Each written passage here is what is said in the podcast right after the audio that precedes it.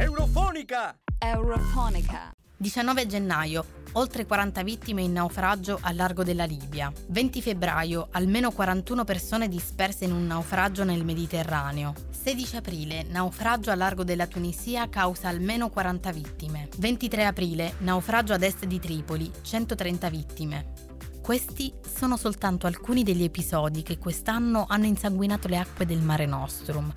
L'UNHCR ha dichiarato che nel 2021 almeno 500 persone hanno perso la vita lungo la rotta del Mediterraneo, oltre il 300% di vittime in più rispetto a quelle registrate lo scorso anno nello stesso periodo.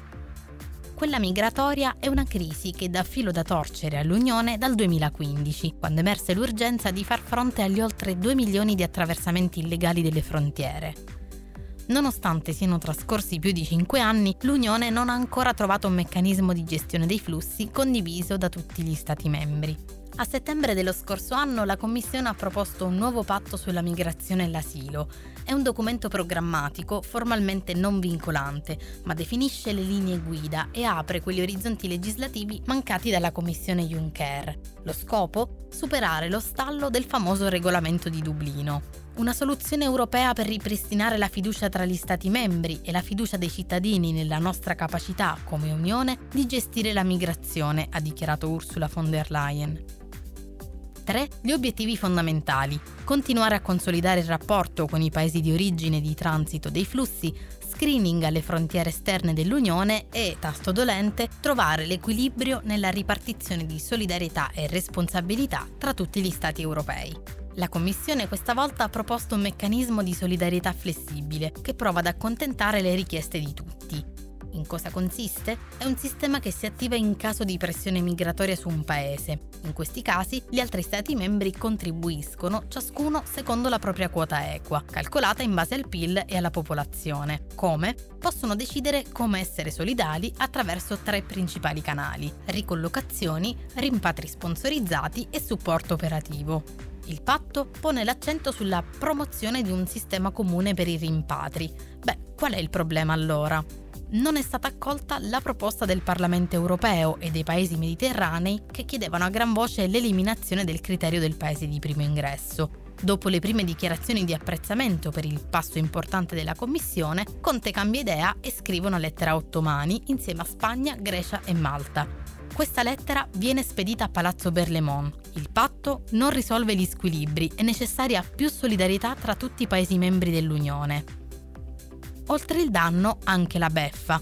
Anche il fronte ideologicamente opposto, quello dei paesi tradizionalmente restii ad aprire le porte ai migranti, si è dichiarato insoddisfatto. Il piano infatti prevede che se gli stati non riescono a portare a compimento i rimpatri, devono accettare di ricollocare sul proprio territorio le persone prese in carico, un'ipotesi che i paesi del gruppo Visegrad non intendono nemmeno prendere in considerazione.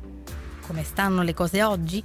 I negoziati sul nuovo patto stanno andando a rilento, ha dichiarato Hilva Johansson. Il 27 aprile è stata adottata la prima strategia dell'Unione sui rimpatri volontari e la reintegrazione. Di cosa si tratta? Immaginate il caso di una persona che non ha il diritto di soggiornare nell'Unione. Ecco, può decidere di rimpatriare volontariamente nel paese di origine o di transito.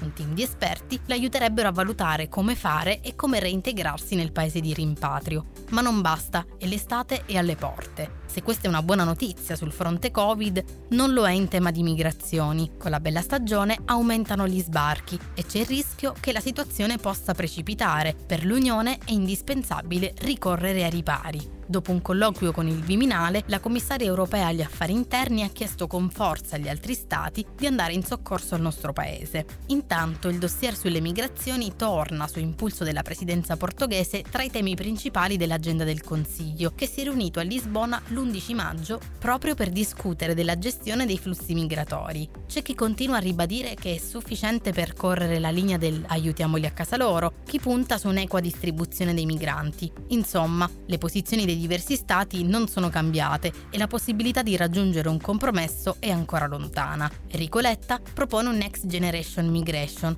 Il leader del Partito Democratico Italiano fa appello a Draghi per convincere l'Europa a essere coraggiosa, così come lo è stata nella lotta contro il coronavirus. Il premier italiano però, prima di proporre una soluzione concreta a Bruxelles, deve fare i conti con una maggioranza molto variegata che va dai porti chiusi di Salvini alla linea umanitaria di Boldrini e che stenta a trovare un punto di incontro proviamo a tirare le somme. L'Europarlamento e la Commissione in questi anni hanno provato più volte a superare il regime di Dublino, ma tutte le proposte si sono puntualmente fermate in Consiglio. È chiaro quindi che la palla sia in mano agli Stati, vittime delle loro stesse politiche intransigenti. Fino a quando non saranno riviste le competenze dell'Unione, come auspica Sassoli, cercare una via di fuga per evitare il naufragio di altre migliaia di migranti e dell'Europa stessa sembra sempre più difficile senza una memoria e una prospettiva comune. Renata Giordano da Catania per Eurofonica.